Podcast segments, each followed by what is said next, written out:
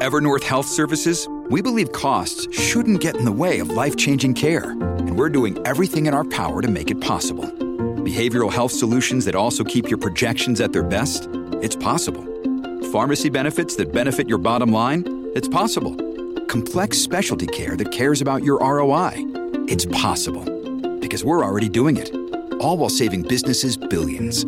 That's Wonder made possible. Learn more at evernorth.com/wonder. Ryan Reynolds here from Mint Mobile. With the price of just about everything going up during inflation, we thought we'd bring our prices down. So to help us, we brought in a reverse auctioneer, which is apparently a thing. Mint Mobile unlimited premium wireless. Ready to get 30, 30, bit to get 30, bit to get 20, 20, 20, bit to get 20, 20, bit to get 15, 15, 15, 15 just 15 bucks a month. So, Give it a try at mintmobile.com/switch. slash $45 upfront for three months plus taxes and fees. Promo rate for new customers for limited time. Unlimited more than 40 gigabytes per month. Slows. Full terms at mintmobile.com. Welcome to the New Books Network. Welcome to the New Books Network. I'm your host, Roberto Mazza, and for the Middle Eastern Studies series, my guest today is Gabriel Schwake. Gabriel is the author of Dwelling on the Green Line Privatize and Rule in Israel Palestine, published by Cambridge University Press in 2022. Concealed within the walls of settlements along the Green Line, the border between Israel and the occupied West Bank is a complex history of territoriality, privatization, and multifaceted class dynamics. Since the late 1970s, the state aimed to expand the heavily populated coastal area eastwards into the occupied Palestinian territories, granting favored groups of individuals, developers, and entrepreneurs the ability to influence the formation of built space as a means to continuously develop and settle national frontiers. As these settlements developed, they became a physical manifestation of a relationship between the political interest to control space and the ability to form it. Telling a social, political, and economic story from an architectural and urban history perspective, the author, Gabriel Schwake, shows how this production of space can be seen not only as a cultural phenomenon, but also as one that is deeply entangled with geopolitical agendas. But before we delve into all of this, first things first, Gabriel, welcome. Yeah, thanks. Thanks for having me here, Roberto. I'm really happy to join you in this conversation. First question Can you tell us something about yourself? And I think listeners will be fascinated by your very interesting uh, personal story and also about the origins of the book. Um, it's hard for me to, to decide where to start from my profession, my background, my personal one, but I, I usually start with my profession for some reason, not, not that I think that it's the most important thing. So I'm a trained architect and urban designer, eventually turned historian. Uh, I was born in Galilee, northern Galilee, and uh, was raised in Nazareth and uh, also a little bit in Haifa. And I then moved to Tel Aviv to do my studies and my work. Um, I'm currently an assistant professor of architectural history and heritage studies at the Vrije Universiteit Amsterdam. That's where now I live and conduct my everyday life. Um, so after studying architecture at uh, Tel Aviv University, I began, I say, my first steps as a practitioner. Um, and I was really looking forward to being involved, say, in social housing projects and you know, to tackle the issues of, urban living and sustainable everyday life. That was, let's say, my main focus. Uh, but I was uh, recurrently amazed, let's say, from the influence that questions of marketability, investment, speculations, you know, real estate considerations, uh, how, yeah, the, the scope of influence that they have on both urban and architectural design processes.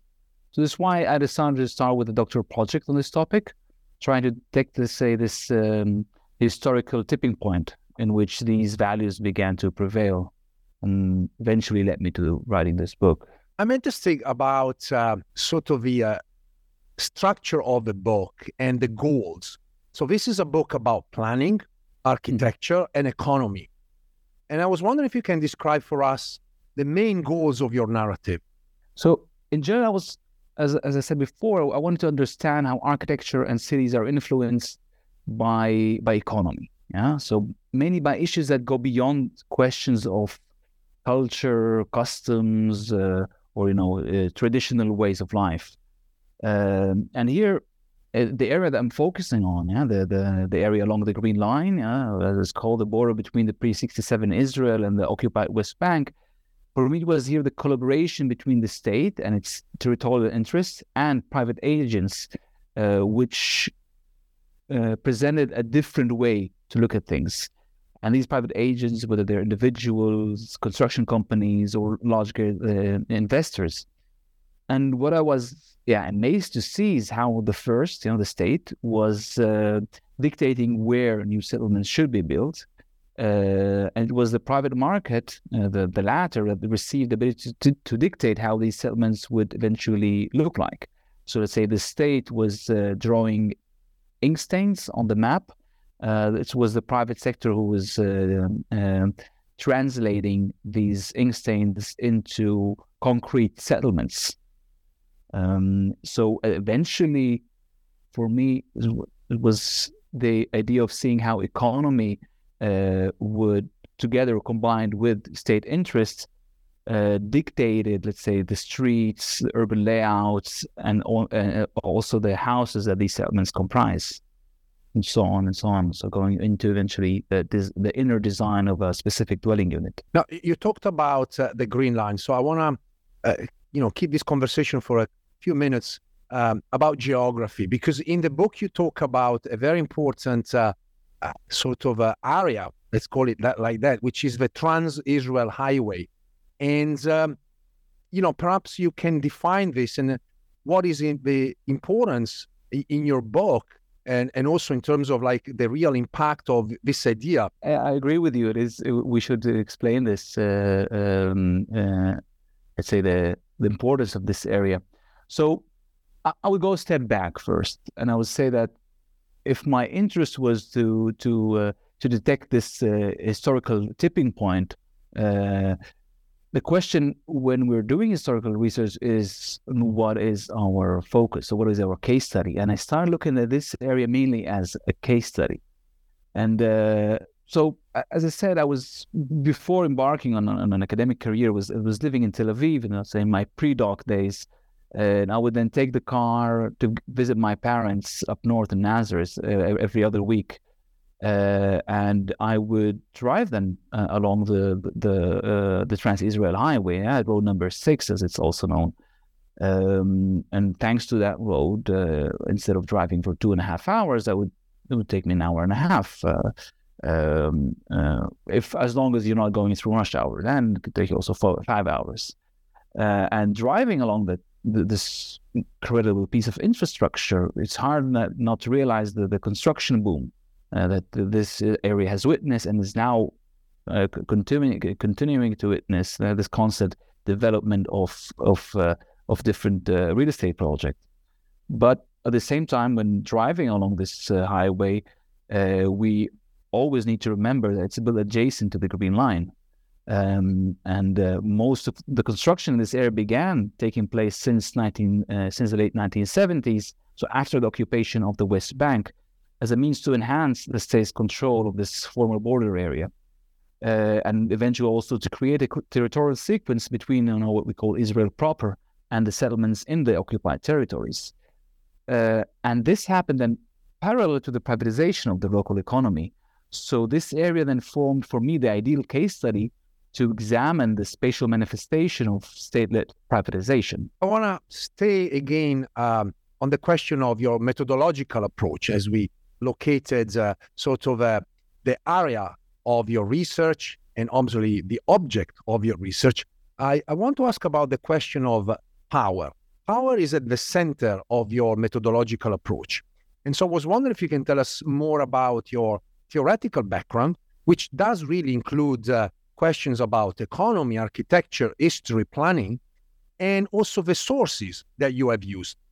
Power is indeed uh, a central uh, concept in in this book and in my uh, writing uh, in general.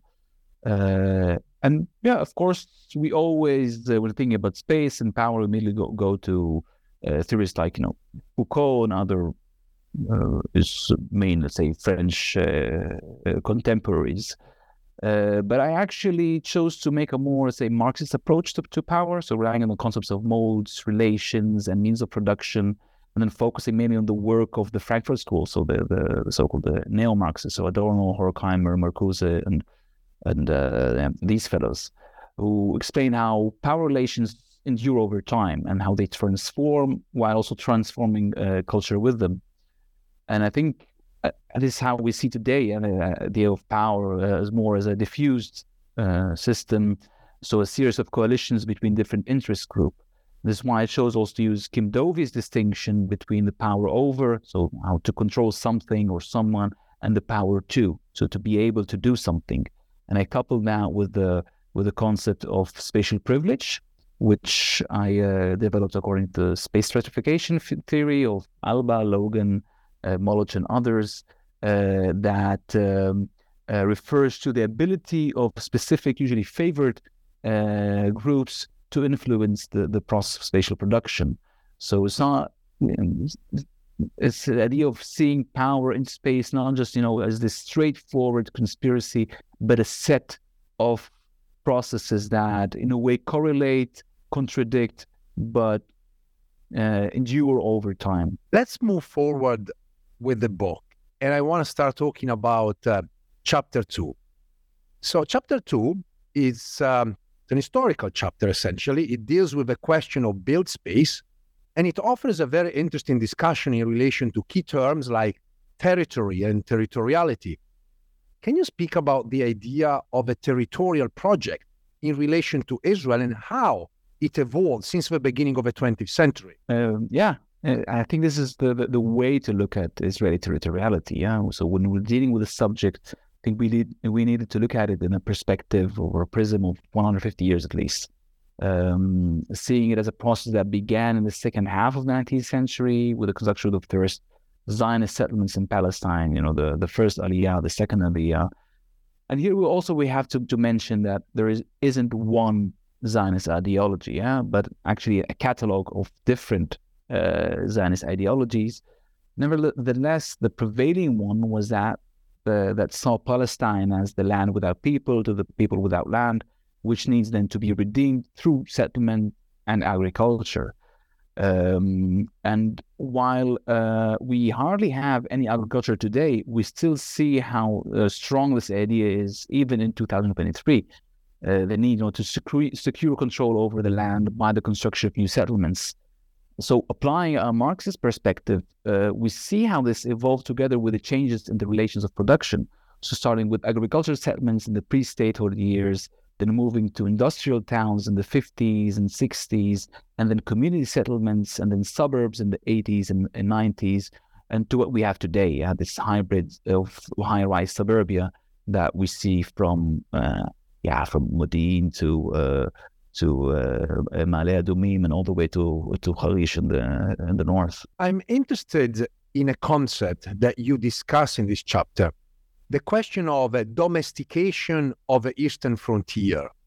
Can you elaborate on this particular idea? When starting the my research, I didn't even think of frontier, and then uh, my dear uh, friend and colleague and uh, uh, uh, Haim Yacobi told me, "No, you have to think of the idea of frontier," and um, and so we have to also think of the definition of what a frontier is, which is usually this idea, this perceived as being accepted from the norm, so not fully incorporated into the societal consensus or what we call the societal psyche, uh, either because it's far away, uh, not settled, contested, or settled by people who are not from the ruling uh, hegemony. So the, uh, domesticating the frontier is precisely the act of making it an undisputed part of the national consensus. And in the case of Israel-Palestine, it is through the, through the act of settlement, uh, but uh, not any settlement, uh, many ones that are affiliated uh, um, as not too religious or extremist, but rather ones that are secular, uh, you know, belonging to the veteran sector of Israeli society. When uh, through this specific group, then an area is fully domesticated and turned from a frontier into part of the consensus. And I think we should say that for listeners who are not familiar with the geography of Israel, since you talked about earlier road number six, uh, particularly in the northern section, it's really a border kind of road because when you drive you actually are bordering the West Bank, and you can see uh, the the wall separating Israel and and Palestine. So it's not just an ideal frontier; it's not something uh, imaginary line, but actually is a real line that divides two people. Yes, exactly. And uh, there were some attempts, perhaps not deliberate, but uh, you see that when you're driving around Kalkilia and Tulkarem, how uh, there were um, uh, the separation wall was hidden by trees, so you don't really see the separation wall, um, and one cannot wonder, uh, one cannot uh, avoid wondering whether that was intentional or not. You know, to make you forget that you're dealing with this, uh, that you're driving along contested area and just enjoying, you know, the the 21st uh, style century of uh, of of infrastructure. I I would be very cynical and uh, argue that probably was done on purpose, but you know, we should uh, uh, collect evidence to prove the case. But exactly. knowing the history of uh, deleting evidence um, of the past, uh, particularly after 1948, with the uh, creation of forest in some parts of, you know, the, the, basically areas that were inhabited by Palestinians, villages and small rural areas. So one can uh, you know connect the other but of course it's it's much more complex than that in chapter 3 focuses on the community settlements which you call a neo-rural phenomenon. And you're looking at several case studies. So i was wondering if you can first of all explain you know what is a community settlement? What do you mean by neo-rural phenomenon?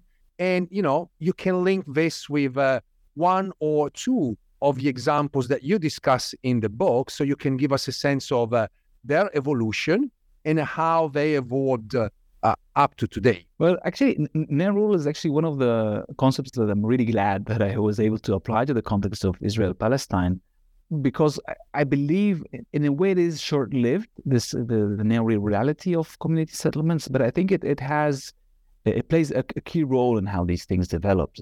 Uh, because yeah, we think of the, the this community settlements uh, in Hebrew they're called Moshavim Kehilatim or Yeshavim Kehilatim, which uh, emerged, let's say, during the 1970s in the West Bank, but also in Galilee, the, the, the, famous uh, uh, Judaization of Galilee, the, the um, Mitzpim uh, project. And initially, they were not suburban. We perceive them today as suburban settlements, but they did not uh, start as, as, as suburban uh, settlements because we have to remember that suburban living comprises a big private house outside of the city, but also a daily commute to the city. Uh, so the connection to the urban center is, is therefore never lost. And uh, we need to remember that the, the, these areas that we're dealing with, you know, either uh, uh Upper Galilee or the West Bank, um, were not that well connected to, to the main metropolises during the 1970s and also the, during the early 1980s. And actually, this detachment from from urban centers is exactly what city dwellers that were moving to these areas were looking for. So to be disconnected, to get in touch with nature, to develop an alternative and somehow communal lifestyle, highly resembling the early kibbutzim and moshavim, but also a bit different, and say in a way quite also new age. Because um, we have to remember that, that at that time, so late 1970s, early 80s, agriculture uh, in Israel started diminishing. It became uh, less and less important. Uh, so, uh, and these these new settlements had either very little uh, settlement, mainly because there are also no farming lands available. We have to remember in the context of of uh, of the West Bank, um, the it is the Israel is able to claim uncultivated areas as public lands and then to, to use them for settlement.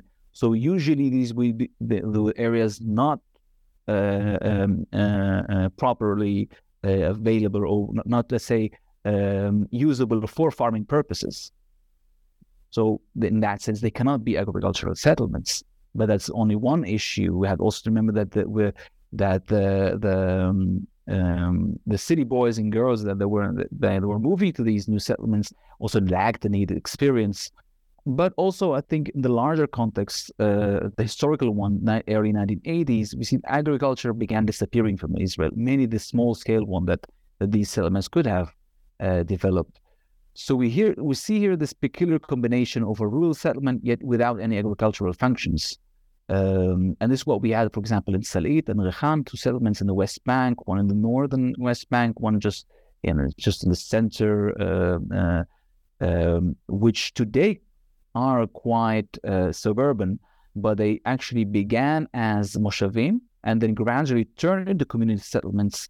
Uh, and today we see that they became totally uh, suburban just when the roads arrived, especially road number six. So turning them from frontier settlements, um, yeah, but in the process of more than 20 uh, years, uh, into what we know them today in a way quite uh, quite livable and accommodating uh, family oriented uh, settlements with high living standards. It, it, just made me think about the fact that, uh, on the other hand, some of these um, these old style neo rural settlements have been developing in the south of Israel, particularly in the Negev, where you have again connected to idea of you know sort of a different kind of living and you have these uh, small communities off the grid uh, that they try to be isolated and you know they're connected to obviously uh, new age ideology and so forth. But th- that's a kind of a different development one thing that i think is very important is that obviously community settlements were at the beginning connected also to a sort of a socialist ideology and so they again they are community they bring people in they work together but in the same chapter, you talk about uh, the next step, which is the individualization process. So the idea that uh, the individual becomes more important than the group.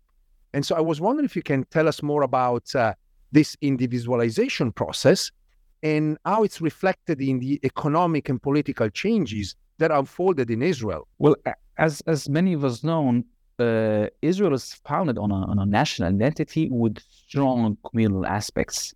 Socialism was was really influential, and this was true for both rural settlements like the kibbutzim and moshavim, but also in, in, the urban context. Uh, even if it was not really carried out and uh, it has sectarian aspects to it, uh, this was at least the the main and the formal ideology. And architecture and urban planning, uh, when we're talking about architecture and urban planning, we see this in the communal settlements, but also in housing estates uh, built in different uh, uh development towns, all ma- and how they were all made out of small family units sharing a common open space. Okay, either say kibbutzim, you have this big uh, lawn with all the uh, small units around it, or let's say even in the in the modernist housing estates with the with the with the small dwelling units. Uh, and uh, in one communal house and then laid out also in in in uh, in one uh, shared uh, open space. Um, but the privatization of Israel uh, mm, brought this going or growing focus uh, on the individual and his or her family.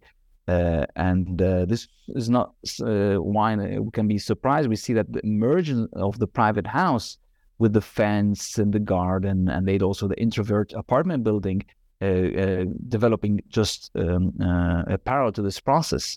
I once tried to, to call this Americanization of, of Israel, uh, or perhaps I think the individualization is, is perhaps, uh, yes, a better term to, to define this phenomenon. Now, moving forward, you talk about uh, the process of gentrification which is also connected obviously with this idea of individualization. So moving away from this community, a process actually of gentrification that I personally witnessed firsthand in my 20 years of regular visits to Israel. You are making the case that suburban settlements were and are, I believe, part of a new phase in the national geopolitical project. You also use a very powerful image the domestication of a green line. Gentrification, however, occurs if you have a middle class eager to transform their lifestyle. Uh, yes, I, think I think gentrification is uh, in general uh, a very exciting topic to deal with, mainly because uh, uh, of the the common misconception that we we have on it now worldwide. Uh, we see this, you know, as this uh, is perceived usually this spontaneous process, you know, starting with artists and bohemians, moving into a rundown neighborhood, and then you know turning it to this hip place, and then come you know the the young professionals, and then the families, and even then a richer clientele. that eventually replace the existing community. And uh, this is how we you know, perceive it or discuss it, whether we're living in Soho or London or Berlin today, uh, or Tel Aviv, Jaffa. Um, uh, so uh, this is to say the global uh, um, approach to it. This is never actually a spontaneous process. As it's, not me, as many other researchers have, have discussed this. Uh, it's rather, let's say, a part of a well coordinated process intended to develop areas through their social transformation. Um, so it's actually by bringing in people, certain people, certain groups, enabling them to develop a certain area uh, that, uh, say, establishment institutions promote then the development of certain areas. And this is what I uh, uh saw that was happening or happened at least in, uh, along the Green Line during the 1980s. So I, therefore, I was I was uh, perhaps uh, in a way forced to call it a, process of gentrification um, uh, because I was seeing how this uh, by let's say by bringing the secular upper middle class, the veteran secular upper middle class um, into this area, it was then domesticated.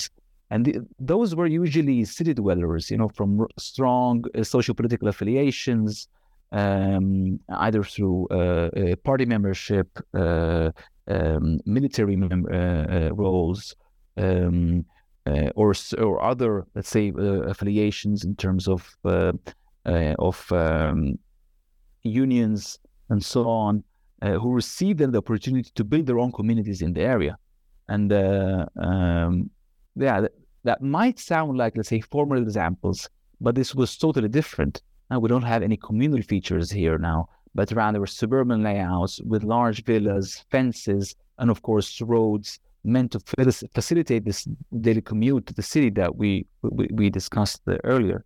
And we see this in both uh, sides of the Green Line. Yeah, so either Alfei Menashe, which is inside the West Bank, or Kochav Yair, which is just a border with the with, with the with the West Bank, and they were all initiated for or by young urban families with an influential affiliation, as as we mentioned. So uh, Alfei Menashe started as a as a uh, as a uh, um, settlement for for military officers, and Kochav Yair started as uh, uh, for um, uh, members of the youngsters of the party, the, Likud party, but also then also unions and military officers as well.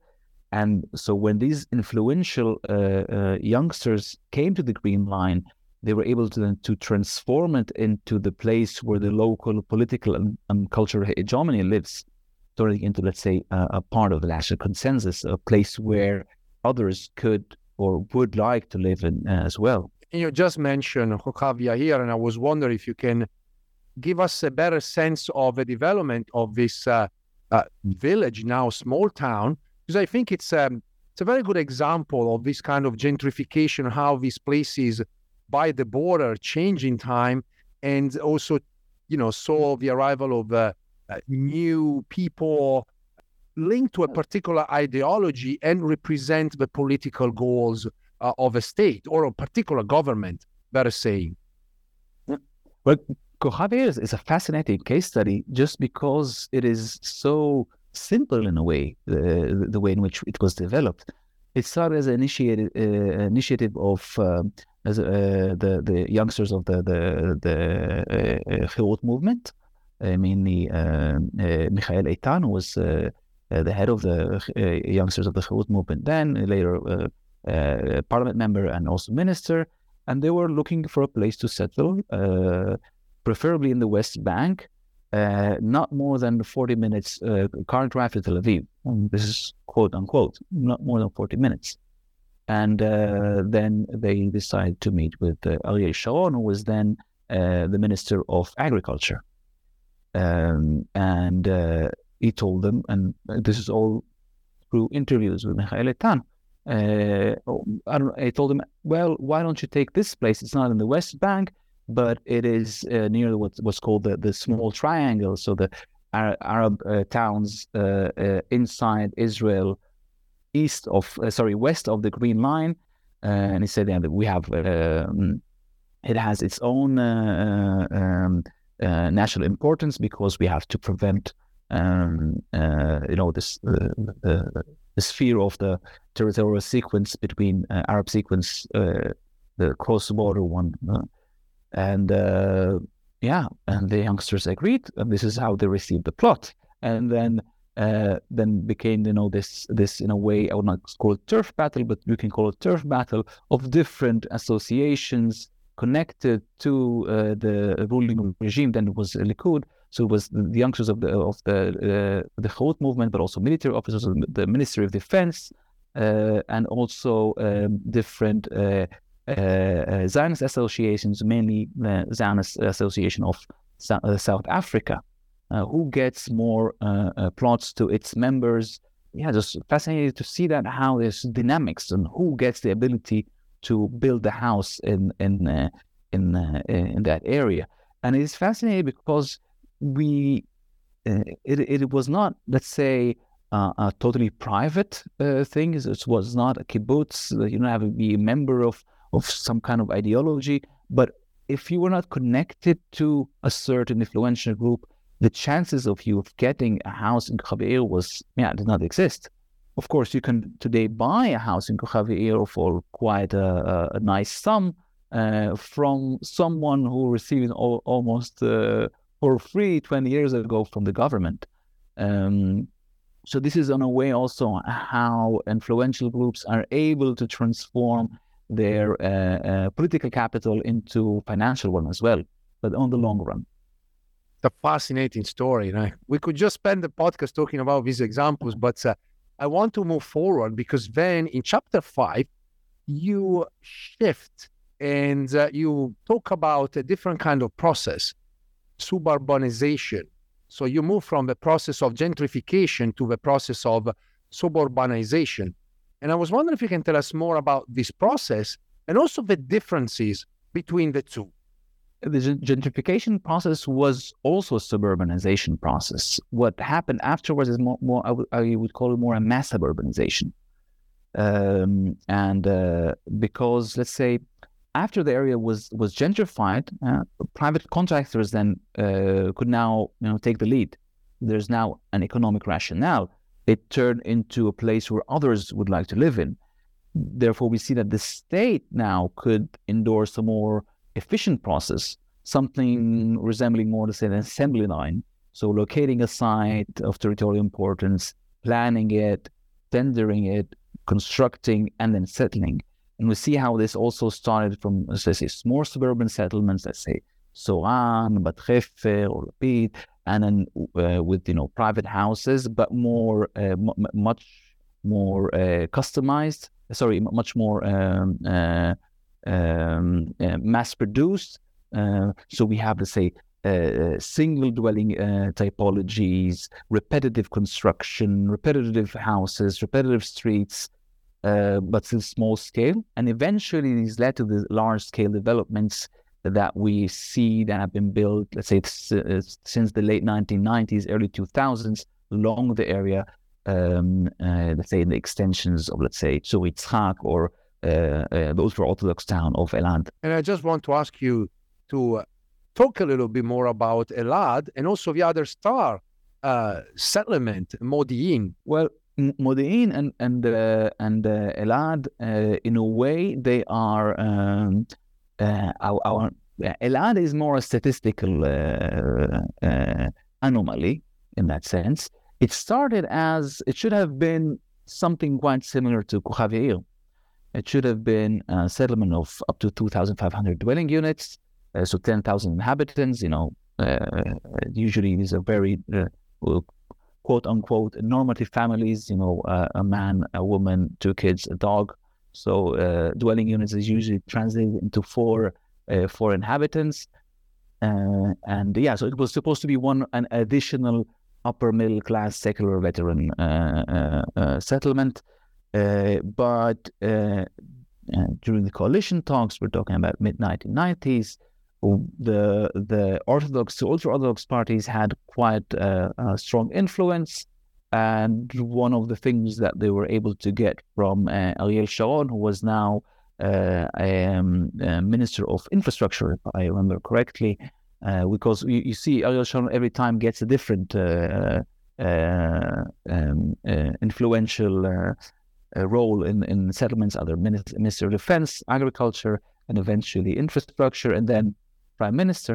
Now it was infrastructure, and uh, yeah, part of the coalition agreement, you know, to to, to please their their uh, their uh, uh, their partners for the coalition, he had to surrender the site and turned into a, a, a neutral Orthodox town, which is in a way an anomaly. It is. It was then quite strange in the the, the social uh, societal composition along with the Green Line. Uh, is uh, is uh, it got let's say the kick in the 1990s, uh, but the idea of developing Modi'in was much much older, uh, at least two decades, uh, starting with the let's say the 1960s, then 70s, becoming more concrete in the 1980s. I didn't deal with Modi'in too much, but I think that Modi'in would not have been possible without the gentrification and also early mass suburbanization that uh, uh, um, that say facilitated its its uh, construction, the economic rationale behind it, the the the the demand for housing in that area, and we see that, for example, in the construction of Reut, which is an upper upper middle class, uh, small scale suburban settlements, then settled by by um, uh, officers um, um, not only from the Air Force, but with a strong uh, presence of Air Force uh, officers. Um, and it was stated by the, the, the government in the uh, uh in the decision to construct Reut that it forms as the first step of establishing a city in the area. So we see that by bringing these officers, uh, you know, that we uh, we should adore to the aura that they bring with them, uh, they transform this uh, quiet inhabitable space, this quiet frontier area, into a place where a city of, yeah, probably at the end more than 100,000 inhabitants uh, should be built or could be built. What I found fascinating about Modi'in is also the fact that it's connected to the uh, uh, very problematic road 443, which in a sense give some respite uh, to the heavy traffic of uh, and surrounding Jerusalem, but it is also connected to um, sort of political uh, issues. The very fact that it goes through the West Bank and essentially it's for Israeli only, but obviously we're not delving into that. But it really, uh, I think, connecting Modi'in its development, connecting it with the road, it really shows the complexities of the build-up of Israel nothing is essentially non-politicized in the region. I think that uh, nothing is non-politicized. I think it's uh, perhaps uh, uh the most accurate uh, thing one could say about construction in Israel.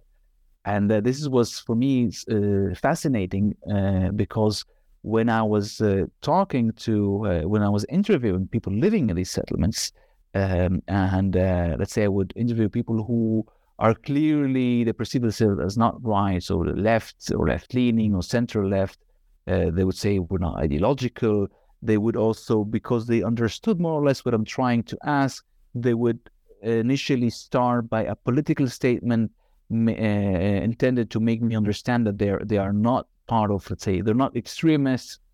Still, that they never, uh, they always found it important to to state at some point in the conversation that there is also a Zionist or a territorial uh, importance to them living there. Um, and uh, I was always wondering why. And because I, w- I was uh, uh wondering whether uh, uh, these were people who, say, cynically used the territorial enterprise in order to get a, a good house or the other way around. And I think that it is impossible to draw the line impossible to say this is economical, this is, this is territorial. It is exactly the combination of both that makes it, in a way, into such a successful uh, project. So, in the last chapter, you introducing the uh, economic question, which is discussed throughout the book, but here you really talk about the financialization, which is connected with the privatization of Israeli settlements. Can you speak about this process? When when I talk about financialization, I mean uh, we have something here that is a bit a bit much more complex than just simple construction of new houses and dwelling units and you know the selling of dwelling units and the, the marketing of them but rather we have here this entangled relationship of investment driven planning which starts from large scale entrepreneurs uh, and then goes all the way to small scale individuals who are the investors here so the intention here of the government was to create a market which would attract these large scale entrepreneurs to build in the area, but also the small scale investors who would buy the apartments uh, either to rent them out or to live in, and, but with the, with with uh, um, with the prospect, you know, of of making uh, profits at the end. Um, so we have, uh, in that sense, uh, the settlers turn into uh, real, um, or let's say, concrete investors or shareholders in this uh, uh, the, the, national territorial process. And uh, I, I, call this a shift between um, the, the, focus on housing to focus on assets. And this is this difference, I think, is quite important to state. Um, and because this is not an Israeli phenomenon, but rather an international one. We see investment-driven planning uh, all, all taking place all around the world. It, what we see here now is how it's utilized to uh, to serve national and territorial interests. And the scope so this influence uh, has transformed drastically the built environment.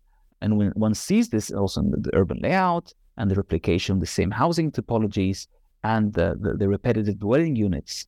Um, and I think this is what makes, let's say, the, the, the area along the Green Line into an extreme case study for privatization. Now, in this chapter, you focus on Harish. Harish is a very interesting example because today it's probably around uh, uh, a city of 35,000 people, but it's projected to be a city of 100,000 by 2030. And essentially, this uh, uh, demographic growth, it's meant to counterbalance the adjacent Palestinian towns just across the green line. Well, yes, uh, uh, Harish is an extraordinary example for uh, yeah, to several reasons. So we have to go back a bit in time and see that the Israeli government has been trying to develop a Jewish city in the area of Wadi Ara since the, the late 1960s, uh, because it's a predominantly Arab uh, area inside Israel, and it's also just uh, adjacent to the West Bank. And so, as we said, this, the fear of the territorial sequence uh, between, let's say, yeah, towns like uh, uh, Qara or Umm al-Fahm, and their, so their ability to then um, challenge Israel Israeli uh, control of the area is quite quite large if such a territorial sequence is is created. And we see in archival materials how the choice uh, for for for Harish was an outcome not of question of livability or suitability of planning, because there, there, were other sites possible. There was one site, for example, just north of Kfar Qara that was not chosen. Um, uh, so the choice was made mainly due to the ability of the site uh, uh, to um, to stop or to cut off any possible cross-border Arab uh, sequences. But the problem of of of, of Harish, if we can go on like that, was that um, uh, Israel of the 1970s and 80s, when this idea started to, to emerge, was no longer operating this this old socialist manner if uh, of you know just uh, let's build a city in the middle of nowhere and put immigrants in it and everything will be fine. There had to be some kind of economic rationale. Um, there was a short-lived kibbutz in the area, and we see that. But uh, mainly, we see that starting from the 1980s, that we see this growing emphasis on building a city but then who would live there? Uh, so back then, like, practically no one. When we when we say no one, we mean you know the the, the main uh, the the main uh, sector, you know the the veteran um, uh, middle class secular uh, Israeli sector. Um, and this is why you know the first attempt to to uh, to uh, to build a city there in the 19, early 1980s uh, 1990s sorry was stopped mainly as the government understood that if it built a city in the area and Jewish Israelis were not probably uh, be interested in coming, that most of the future tenants would actually be Arab families from Wadi Ara. Uh, um, so, uh, yeah, fearing, let's say, this double-edged sword, yeah, for territorial settlement turned Arab, by the market, by the free market, the, the project was stopped. This is why by the early uh, 2000, or let's say late 1990, or 2000, it was decided then to turn Harish into an ultra-Orthodox city, thinking that this would prevent the site's uh, Arabization. And we see similar initiatives when, let's say, the the the the, the Israeli hegemony is not, is not interested in a site or a city, then there's a plea to to the ultra-Orthodox sector because of its communal Uh, uh, uh, formation, because its ability to draw large um, numbers. so we see that, for example, in, in, in Nazareth, in Upper Nazareth, Nazareth or today called Nof Galil. but anyhow, uh, returning to Harish, what happened is that fo- following the 2011 uh, social justice protests, which focused mainly on the questions of housing and affordability, uh, all of a sudden it was it was now of interest to, to the larger Israeli public. And it also then turned into this new frontier for secular middle class uh, that was not able to live in Tel, in Tel Aviv area, uh, uh, was now uh, uh, had then to look for new opportunities somewhere else. And it also turned into uh, something that could be given to that middle class as a way to to to relax and to to soothe them, but to bring them into the, the, the national and territorial process uh, by answering their their need or their protest for um, uh, affordable housing. Can you share with us some of your conclusions? Um, well, I, I, try I try to uh, not to make my conclusions be uh, too much um, um, depressing because we need we need to to remain uh, somehow also optimistic. Uh, but uh, I would say that uh, if we rely constantly on the private market to do things, then uh, it will just take uh, over everything. You know, because we see eventually how uh, this homogenization of space is taking place. Um, but we're losing in, in that sense the way uh, any possibility of creating a livable space. But I think that the main conclusion, uh, which is not that optimistic, is that we see, uh, we, we usually think of privatization as something that contradicts state's interests. Uh, we usually think, yeah, okay, we have the state and we have the private market, and uh, this is these, these are two really they're totally disconnected and in a way also contradicting. Uh, but uh, it's actually the other way around because there, there's no real free market. You know, the market is always created by state. And if they're created by states, they have to serve the interests of the state. And uh, um, the question is whether we can use the free market to challenge national agendas. Then this is something that I'm trying to look at now.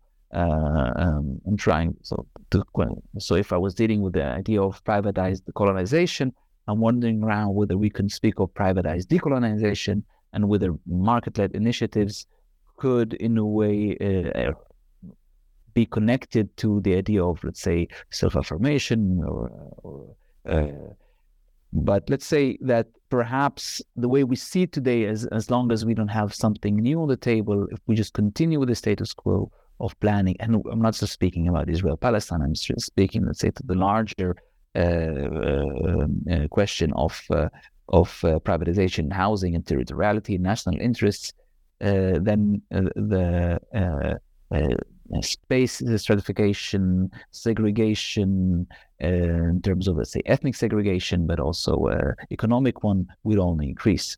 This is why we see how this is, um, we see the growing literature and the concept of uh, neo apartheid, which is a phenomenon that we see in all around the world. So from Sao Paulo to to Beijing, this uh, separation between different uh, uh classes, uh, and uh, these classes usually have a color. In Israel, they do as well.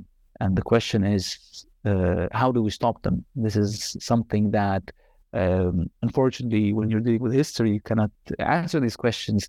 But let's say that this is something that this is a question that has to be on our mind constantly. This was Gabriel Schwake, author of Dwelling on the Green Line Privatize and Rule in Israel Palestine, published by Cambridge University Press in 2022. Gabriel, thank you so much. Thank you very much, Roberto. Really, I enjoyed it.